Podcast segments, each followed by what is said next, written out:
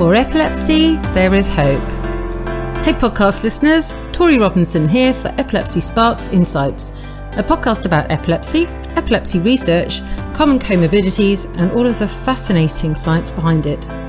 Whether you have epilepsy, are a family member, a neurologist, neuropsychiatrist, therapist, neurophysiologist, scientist, or researcher, Epilepsy Sparks Insights is designed to help you learn more about epilepsy from the other side of the table. I'm a person with epilepsy and some missing brain tissue. I hope to help bridge the unnecessary gap between patients, the public, and the aforementioned. Because epilepsy research and science are cool. Today we are talking to Emma Palmer, both a clinical geneticist at Sydney Children's Hospital Network and a researcher at the University of New South Wales in Australia. Her interests are around how to improve the diagnosis of genetic epilepsies and improve the model of care for genetic epilepsies more specifically and rare conditions more broadly. Emma is passionate about improving the patient and family journey for all affected by the rare epilepsies. If you're interested in learning more, stay tuned for the chat with Emma, subscribe, and press the bell below for notifications of our future interviews. So, genetics research, you are like one of the amazing people who does so much here, there, and everywhere. Tell us about what you do, please. So, I'm a clinical geneticist. That's my day job as well as being a researcher. Um, uh-huh. And I guess a lot of people don't know what a clinical geneticist is. So um, I, might, I, might, just start off there. So w- what we do is we we think about whether genetic testing could be helpful um, for an individual or for a family. We talk about the pros and cons of genetic testing. We help organise the genetic testing, and I I work with a genetic counsellor, so I, I have a co-counselling so it's me and a genetic counsellor. And I guess nominally I'm thinking about the more medical aspects of whether to go and delve into genetic test or not. And my genetic counselling colleagues thinking not just about that, but about the whole impact of thinking about genetic testing and that process and how that might not be the right decision for everyone, but also offering the support around an individual when they're going through genetic testing because it pulls up some really big issues. Um, you know, thinking about what's the underlying cause for a condition, and not only just the impact that that might have on the individual having testing, but on other people in the family, whether it's an inherited condition or you know could have could have impacts for for many different people. So that's what I do in my day job, and as, and then sometimes families come to me or patients come to me after a genetic diagnosis that's been made by someone else, and my job and with my genetic counselling colleague is to kind of put that in context what that means, um, help break down some of the really complicated information in genetics so it makes sense for that person and that point in time, connect them up with support organisations, really important thing. Um, and also, if someone has had genetic testing but they still don't have an answer, so that's about at least half of the people that have genetic testing we don't get still don't get an answer then what are the next steps and often that's thinking about research and explaining that if somebody doesn't have the results uh, which is often i guess well simply a lot of people want a diagnosis do you ever um, this is a question i've had for a while. Do you ever suggest okay more specific um, a more specific look at a, at a particular um, dna in, in their genome? Or i don't know maybe get it done again or? Yeah yeah absolutely. So there's no one perfect genetic test. Right. There's lots of weird crazy ways that your genetic makeup can be changed to result in a condition like if it, yeah. so for my i did a phd recently and my phd was kind of exactly on that question so when someone had had a test through the standard kind of clinic didn't have an answer, but we really thought this was likely to be a genetic cause of an epilepsy. And then we applied different kind of technologies to try and find those those funky funky changes. Funky, so, for example, nice. sometimes nice for it, isn't it? you can you can have things where you know people kind of know there can be a spelling change in DNA. So we're going along, reading the DNA, and one of those little letters that makes up our DNA has changed. We call that a genetic variant, we used to call it mutation, and that causes a genetic condition. People often know about that, but there's so many different ways your genetic makeup can be changed. Like you can have a little section that swaps around and reads the wrong way, and many tests won't pick that up. So as we get different and newer and better genetic tests, they're picking up more and more things. But back to your question, absolutely. If if someone's had a genetic test five years ago, the field has moved so dramatically. It's definitely worthwhile having a conversation about whether it would be a good idea to think about a new genetic test or even going back and looking at the genetic data from that point time point but with a new new fresh pair of eyes because we're discovering new genetic conditions and learning more about genetic conditions every week so what we thought we knew 2 years ago is completely out of date and isn't that one of the most exciting things about the sciences when you are contradicted and stuff is backed up with empirical evidence and you saying actually, I'm wrong. But isn't that? Oh yeah. It, brilliant. Yeah, we're, we're genetics. We're wrong daily, and, and it's almost. In fact, I once worked for a service where we did have a disclaimer at the bottom of our letters.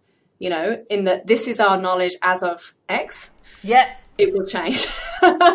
so you know, and, and that's often how I explain it to to patients and families that I see that that genetics is still a science experiment. We're still discovering, and there's actually not really a divide between clinical and research. The two things merge in the field of clinical genetics. Yeah, because I meet like heaps of families who may have had um, whole genome sequencing, you know, I don't know, a couple of years ago, say, oh, okay, that is it, it's over. We don't have a diagnosis, or it's all a bit iffy. They say they might have LGS, might have, yeah, a little bit of Dravet. We are not sure, but that is it. We just need to get on with it. And because they're so exhausted, I mean, you know, much of the time I get it. But even I'm, I'm obviously not a geneticist, but I said, you know what? How about you try it again? You just don't know. You know, there's so much new data out there. And... Yeah, and, and, and I guess, um, so in Australia last year we got Medicare funding, which is like our public health service. So there are certain reasons why now our public health service will pay for exome sequencing, which is one of the most kind of detailed genetic tests that's available now. And actually, they recognize that, so they won't only just fund a test once off, they'll fund two lots of reanalysis. So, with a two year interval, they'll fund for that genetic data to be looked at again in the light of the new information because it's recognized it's so important. We know that if you think about how likely you are to get a diagnosis, um, it increases by about 20% if you relook after about two years um, certainly we found that you know in our in our little study in my PhD we started off and the the diagnostic rate, so how likely we were to get a diagnosis when I started the project, when we were looking at one gene at a time, was less than 5% or 5 in 100 people. Exome sequencing, we increased it up to 50%, so one in two people getting a diagnosis. And then with whole genome sequencing, we pushed it nearly up to three quarters were getting a diagnosis. Three quarters? Um, Whoa. Yeah. That is so cool. This is for very severe early onset epilepsies. Do you anticipate at some point in the future you'll have some people who've had a diagnosis now, and then you might look at their um, genome in a few years and be like, actually, do you know what? That diagnosis is wrong for whatever reason, it could be you're gonna you you can give them a more precise diagnosis. For instance, you may have split up that because I read somewhere, correct me if I'm wrong, that LGS, Lennox-Gastaut syndrome, is kind of a bit of a generalization uh, of a diagnosis, and there are more specific sort of little diagnoses you can make within that generalization. Is yeah, that right? Definitely, it's like an umbrella term more for the symptoms than the underlying cause. Um, so definitely, and, and, and yes we are wrong. So often on a genetic test result, you'll see it's written as likely pathogenic, which kind of means we're about nine out of 90% sure we're there. But it's leaving that little thing because we, we do make mistakes. And there's lots of, you know, papers that have been published describing genetic epilepsy genes and no one's been able to prove, you know, that again. So we're changing our minds all the time about what genes are linked to epilepsy and also particularly what particular genetic changes, whether that is truly the diagnosis or not. Um, and, and there's big, and we have to work all together globally, which is the exciting bit for me. So yeah. there's some big global initiatives to share our thoughts. So, for example, with genes, there's um, an initiative that started in the UK called PanelApp. And the idea behind PanelApp is it's a bit like Wikipedia or something. You can all vote for what genes we think should be ascribed to a condition like epilepsy. And, and we vote and we go from it being red, no one, you know, there's a little bit of information, but we're not sure, to orange, oh, hang on, this might be it, to green, we're kind of confident. And you can go up and down, it's just like a traffic light system. Um, and uh, yeah, there are other systems for individual variants as well. And, and it's so important in genetics that we share that information globally. Um, so that's that's one of the projects we've got going here is to actually talk to each patient and family we see about are they happy for their information to be shared in these databases in what we call a de-identified way, which means we take away, you know, their name, anything that could bring it back to that person, just so it's part of that greater science knowledge to help other people and other families. And even potentially help themselves and help their own family. I mean, obviously, we can never guarantee that, but yeah, uh, I'm, it, and uh, this is not based upon any research that I've done, but it comes across to me like there tends to be greater involvement from families affected by the rare epilepsies than in general. And I don't know if that's because of maybe it's not the right word or nice word to use, but kind of desperation, if you like. Oh, um, yeah, I think it's completely right. And I, and I really hope that we can get more people affected by I don't know not so rare um, diseases to be involved in that way because I bet you we find out way more people have these rare diseases than we think, and they're not actually going to be that rare. That's you know soon. Would you agree with that? Oh yeah, definitely. I mean, you know, there's been individual genetic conditions that I've been involved with in my research. So one is CLCN4. Um, you know, we, we were involved in writing, I think it was the second or the third paper on CLCN4. And at that time, we thought we had, you know, it, it was a small number of families. Um, and we've just, after that paper, we just kept on being emailed. So by more and more doctors or families saying, we've got this change in this gene. Is this, do you think this is the explanation or not? Um, and we've now got up to over 50 families. So, you know, from a handful, in in a couple of years to over 15 and that that's just the, the tip of the iceberg. There'll be many many more families. Um, it's just that we're still in that discovery process of learning about a new gene and then what it really means and how many people are affected. Do you know what? That really reminds me of tuberous sclerosis because yeah. how you know the people who are diagnosed tend to be those who are pretty affected significantly rather than you get people who've got like the odd tiny tumor and they don't know for their whole life and they don't know until their kid has their tuberous sclerosis. Just so everyone knows, it doesn't necessarily mean your kid has it if you have it, but you know. And um, yeah, and then there's the, another example, and I'll choose myself as an example. To date, um, I've been involved in the 100,000 Genome Project, but um, nothing has shown up in my um, test. But I'm like, oh, I sure ain't normal, mate. Um, and so I wonder, you know, I, I, will be getting this done again um, because I wasn't looked at specifically. But then, what do you do? Actually, this is a good question. What do you do in um, say there is a person like myself? I, I mean, I guess you don't tend to work with people like me, but just for example, and we're hoping for um, our test to show some genetic anomaly, and nothing ever shows. It's just like okay and, you can't come up with a cause. I find a lot of people struggle with that. Yeah. Do you ever come across yeah, that? it, yeah. And and i guess um genetic epilepsies are just one of the conditions i work with. I've become yeah. much more involved more recently in thinking about kind of models of care for rare conditions in general. It's such a common thing um, you know and, and, and half of the people we think may have a genetic condition don't have a diagnosis. So there are organizations specifically to support people with a suspected genetic condition without a diagnosis. So there's the SWAN organisation, Syndromes Without a Name, they're called. There's one in the UK, I think started in the UK. There's a great one here in Australia, SWAN Australia. Um, and when you look at, um, I've actually got a, a conversation coming up because uh, we're doing some education for doctors around rare diseases. I've got a conversation coming up with um, this one Australian founder, Heather, and she talks about you know that uncertainty um, being such a huge challenge to deal with and, and you know and people when you don't have a diagnosis uh, a common thing is is people hear it's, it's really a condition you know people get their their symptoms questioned.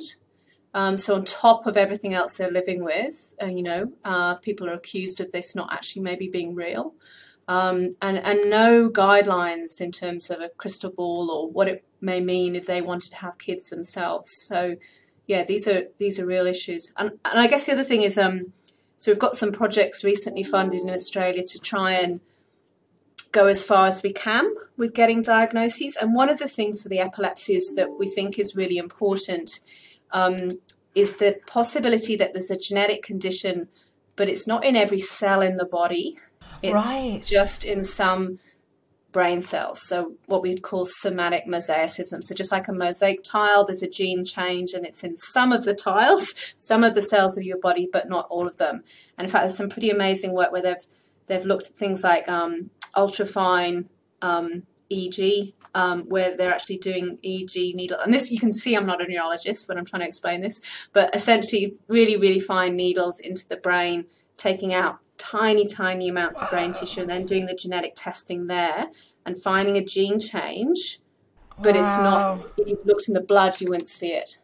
So it's a That's genetic so amazing. but it's confined to the brain.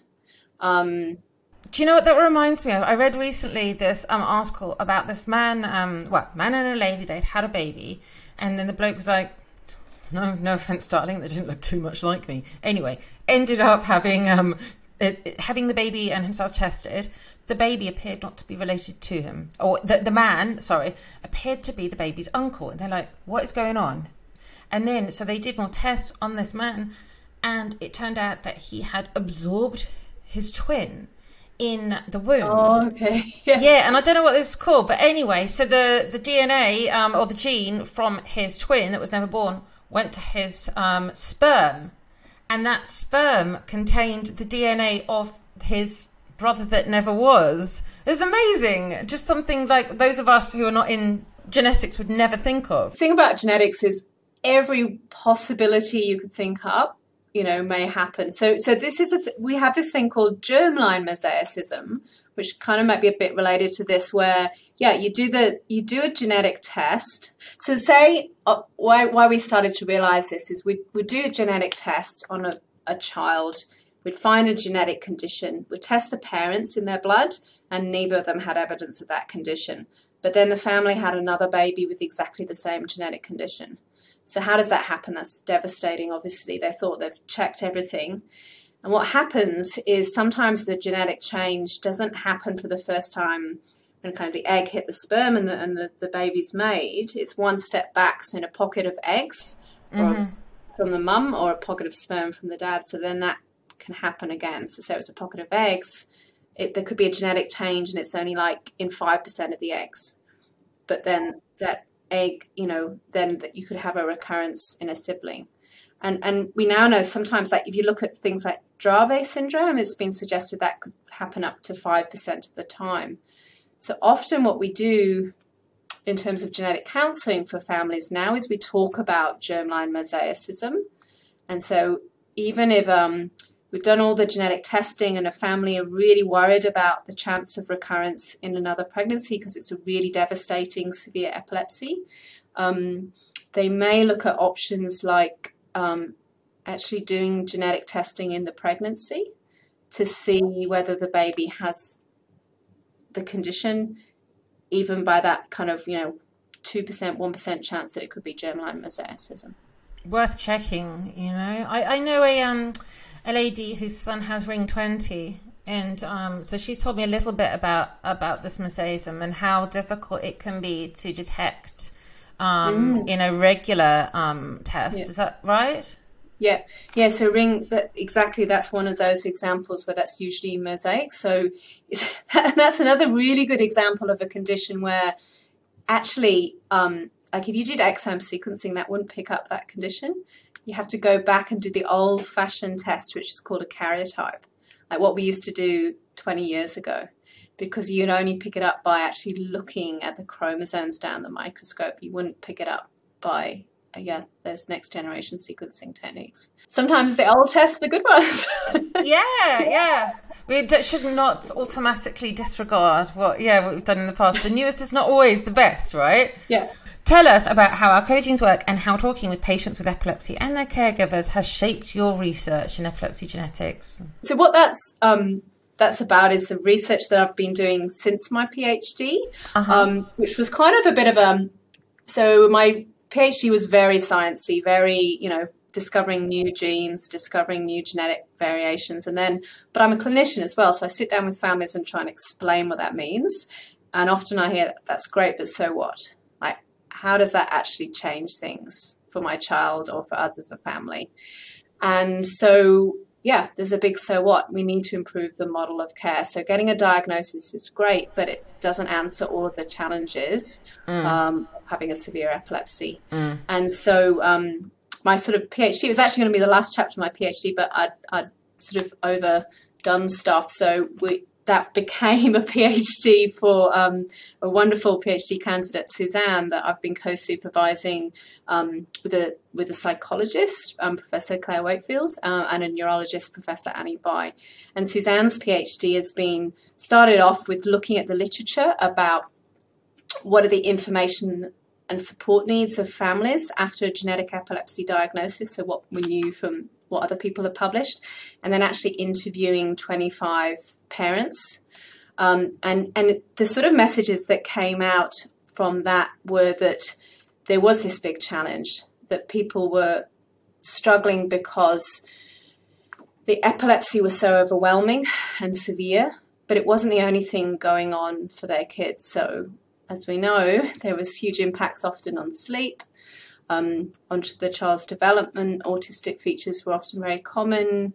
Um, feeding difficulties, other what we'd call comorbidities, but maybe we should phrase that more as morbidities. So actually, the genetic epilepsies are complex. They affect lots of things to do with that individual, and often the focus was almost too narrow on the epilepsy.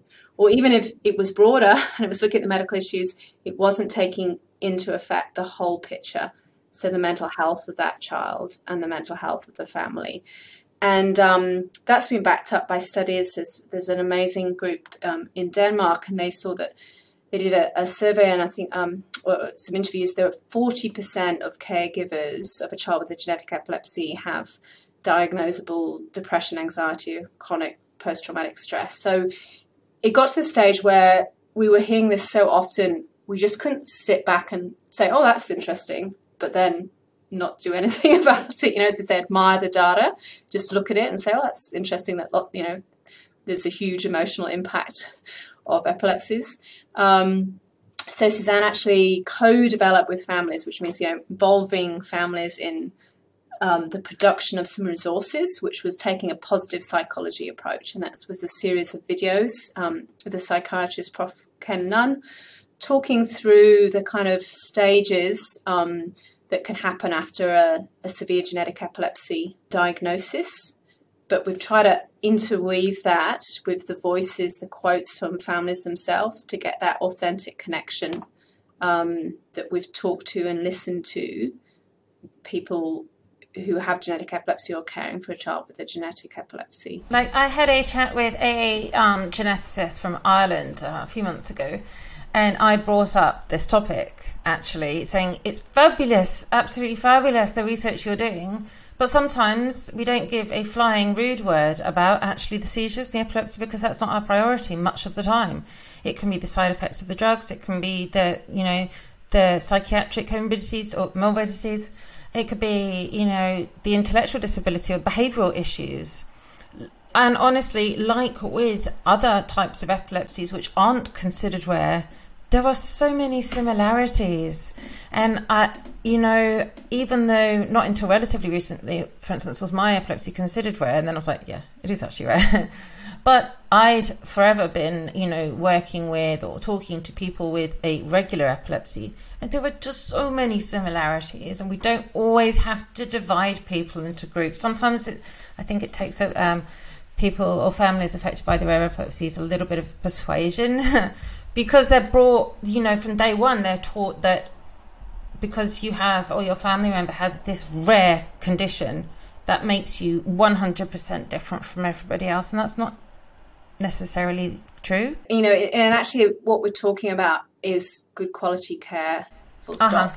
you know and, yeah. and, recently you know in australia we are on a project which is about rare disease um, and the best models of care for rare disease and that's informed by you know talking to patients and caregivers all the stuff we're doing wrong as doctors. But when you look at what people are asking for it's what makes a good doctor. It's about shared decision making working in a partnership you know patient centered family centered care and working as an interdisciplinary team communications between team considering the psychosocial impacts of conditions in every consultation. And that's that's not rocket science, that's good clinical care. Um, and, and so a lot of what we're trying to do here is work with GPs, and that is absolutely aligned with what makes a good GP. Thank you. I've spoken to GPs, one including somebody who has similar genetic makeup to myself and had honestly had no idea about even irregular epilepsy. I don't really know what to say. I was like, wow, wow, wow. And I think, and I guess you're not asking GPs to become experts in a specific um, genetic epilepsy no. at all. Just be aware that these are here, there, and everywhere. Quite frankly, because so many people do have these rare diseases, and just look at things through their you know, through their eyes as much as you can, and that of the carers. Uh, and also another thing I reckon uh, is not always recognised by many, many clinicians is is the importance of looking after carers and families because even if a child or, or adult has a severe intellectual disability, we're all human and they can pick up when the people they love aren't feeling great, you know? Yeah, definitely. I mean, a person is in the context of their family or their community, or their partner. Um, and, and, there will be really hard times where those that support network is even more important. And if that support network is pushed to the brink, which is often the case because you know we don't look after carers, uh, then everything else can fall apart as well. So it really is about shifting the needle in terms of a more authentic partnership model of care.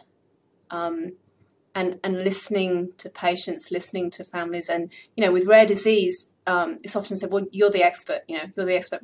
Yes, they're the expert, but but they need support, and you, they need to know that you're listening to them, and actually taking on board their research um, and connecting them.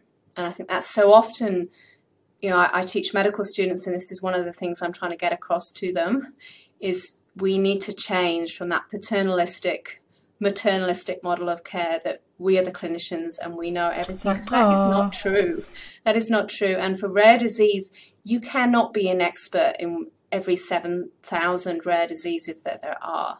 So it's about approaches and actually being honest. And what we hear from patients, and you know, this makes sense to me. If people are honest and say, I don't know, I've never heard of this condition, but give me a minute, I will look into it, I'll ring a friend, I'll look into this, yes, I'll read what you've brought me. You know, that is what actually people want that honest, open relationship that's a life, you know, that, that, that, that that's also um, just not a once off appointment. It's a relationship, a journey that you go on together. It's, uh, there's been a real culture change, hasn't there, over the past sort of 10, 20 years of where I think, I hope that the contribution from carers and, um, and um, people with the epilepsies or whatever the disease might be, their input is valued more, as it should always have been. And, but uh, us we need to be able to to recognize and still respect the clinician when they say, actually, I don't know everything. We love that. We can't expect people to know everything. And it's okay to go, well, not necessarily Google. Google can be dangerous, but you know, to research a, a disease and, and find out more about it. And then stay with us long term as well. It shouldn't just be, oh, I'll see this GP this, oh, I'll see this GP another time, da da da da da. Um, and again, I think just make the family re- um, or just reassure the family that they're not forgotten. It's a, it's a huge huge part. And then where you know where possible encourage them to be should they want to be but involved in research. That's what families are wanting to do. And that's why we actually started up here in Sydney Children's Hospital a specific registry, which is about just asking that question Are you interested in research? Would you like to be contacted about research opportunities? And I haven't had a family that said no to me so far. You know, that, that, that is that is how it's going and people are people are enthusiastic about those opportunities and even if there's nothing right now we at least know that people are interested and so we can connect them up with opportunities if they come up i think that's that's a, a big change Totally, and you know that's why we're putting these research, um, these these studies onto the Epilepsy Sparks research page, so that people can find something that is suitable for them. So, so uh, something yeah. as in some sort of research study, and it's there for people to access. It doesn't have to, you know, remain behind this silly brick wall that used to, you know, exist between clinicians, academics, and patients, or mere patients, should I say? It's there. Get involved, and it gives them purpose, especially when they know their kid is at the moment kind of lost, you know, there is not effective treatment or whatever, that gives you something cool to think about. And that is yeah. and that realistic and hope. hope. And yeah. Hope's not a bad thing. Hope's a really good thing. We've had a recent genetic epilepsy family day and we asked families what they wanted. They wanted to hear from other families, but they also really wanted to hear from researchers. Even if it wasn't something that was relevant to their child right now, you know, so we actually got in a neurologist who was talking about gene therapy trials for spinal muscular atrophy in a genetic epilepsy day because that's happening, you know. And, and so, you know, and people were saying, we just want to know what's on the horizon, even if it may never be possible for our child, you know, that's to know that the fields are changing and there are new possibilities coming out is, is good. And it's also great to have people like yourself and, and your colleagues uh, researching things other than seizures. Um, I know a dad whose um, whose child has has has uh, cerebral palsy. Um, and is uh, in addition to the epilepsy and has not been able to walk and since birth and her hips did not develop properly um, as a result of that and she had to have surgery on her hips um, and you know there are going to be other surgeries in the future because she's just not putting pressure. I don't really understand the stuff behind it, but he just told me there's going to be other surgeries, yeah. stuff like that. That is wonderful for him to find out more about and to again know that he's not the only person going through that, or doesn't is not the only yeah. person with a child going through that. And then he can also relate more to his child, yeah, because he understands a bit more about what she's going through. That's such a common thing from parents, especially dads. I think really? like like dads kind of we did a project once um talking to dads of kids with fragile X and what they came back with was we just want to be able to understand our kid better so we can help them. You know, and there was one story that really touched me, which was a dad um so his his child just every time he went in his car, like in the dad's car, he got really upset um, like really upset. He'd go in mum's car, he wouldn't go in dad's car. So dad had internalized that and thought that Aww. was something to the kid not trusting him. Then he got a new car, different feel of the texture of the car seat. And the kid was absolutely fine because he had often these sensory processing issues are so important in Fragile X. And so he said, if I could have known that, if I could have, someone had sat me down and said, my kid has got some sensory processing, what this may mean for you is this if there's something that's difficult, try another, you know, thing or whatever. um, then maybe that's a car seat cover or something, you know. Wouldn't that have been great? Because that was the the dad said, I, I just want to help, and I need that toolkit to know how I can help and how I can support my family. Things like that relate so closely to the child's mental health, to the to their likelihood of having a seizure because if they're freaked out and nervous that you know all combined isn't it? Just like so closely. Um, i think that's we're getting better at, at, recognizing that i think but people still need to know that you know? And, and you know and there's some of the genetic epilepsies where a child may actually never have a seizure it's the same gene you know so i've got i've got a, a family i see where um, it's the STXBP1 gene, which is one of the commonest genetic epilepsy genes, and that mm-hmm. child has never had a seizure. They have cerebral palsy, a movement disorder, which is often a feature of that condition, and that's how varied it can be. It is just so amazing. It, and this is like probably going to sound a bit selfish, but personally, honestly, what you're doing helps me mentally, and therefore in terms of my epilepsy as well. Even somebody without these, you know, quite frankly, some awful, awful comorbidities. It just helps us a lot. And it helps the people that care about me. So other people who don't have a diagnosed rare epilepsy recognize that you can relate to us. You really can relate to us. Um, and everybody, you know, whether they realize it or not, does know somebody affected by these types of uh, conditions yeah. in some way. Um, you also wanted to mention a new project called Gene Equal. Tell us about that like most of my research, it comes out of what I think I do really badly as a ah. clinician. so that's that's I, I, recognize I'm not doing a good job here. So like like my PhD came out, I'm not doing a good job getting diagnoses. So let's see if we can improve that. So gene equals come out of I don't think I'm doing a good job talking to people who themselves have learning difficulties about right. genetics and about genetic testing. So it's a project where um, I've linked up with some amazing researchers at, at, the University of New South Wales whose background is um, special education uh, and inclusive research, inclusive and accessible research. So that's conducting research with people with intellectual disability as members of the research team. Cool. Um, which is amazing. Uh, we, we, we've one of our research team, Julie herself, is a self advocate she has an intellectual disability and she's an adjunct lecturer at University of New South Wales. That's fabulous. fabulous. And um, so she, she's helped with the whole study design, which we're working with the Ministry of Health here in New South Wales, which is our part of Australia, um, which is conducting inclusive interviews with people with intellectual disability about their thoughts and experiences of genetic t- testing and counselling. So we can do that first step of saying, How's that gone for you? and what can we do better and then we can work together to try and get some solutions for that talking about obviously uh, learning disabilities or intellectual disabilities vary a great deal you can go from yep.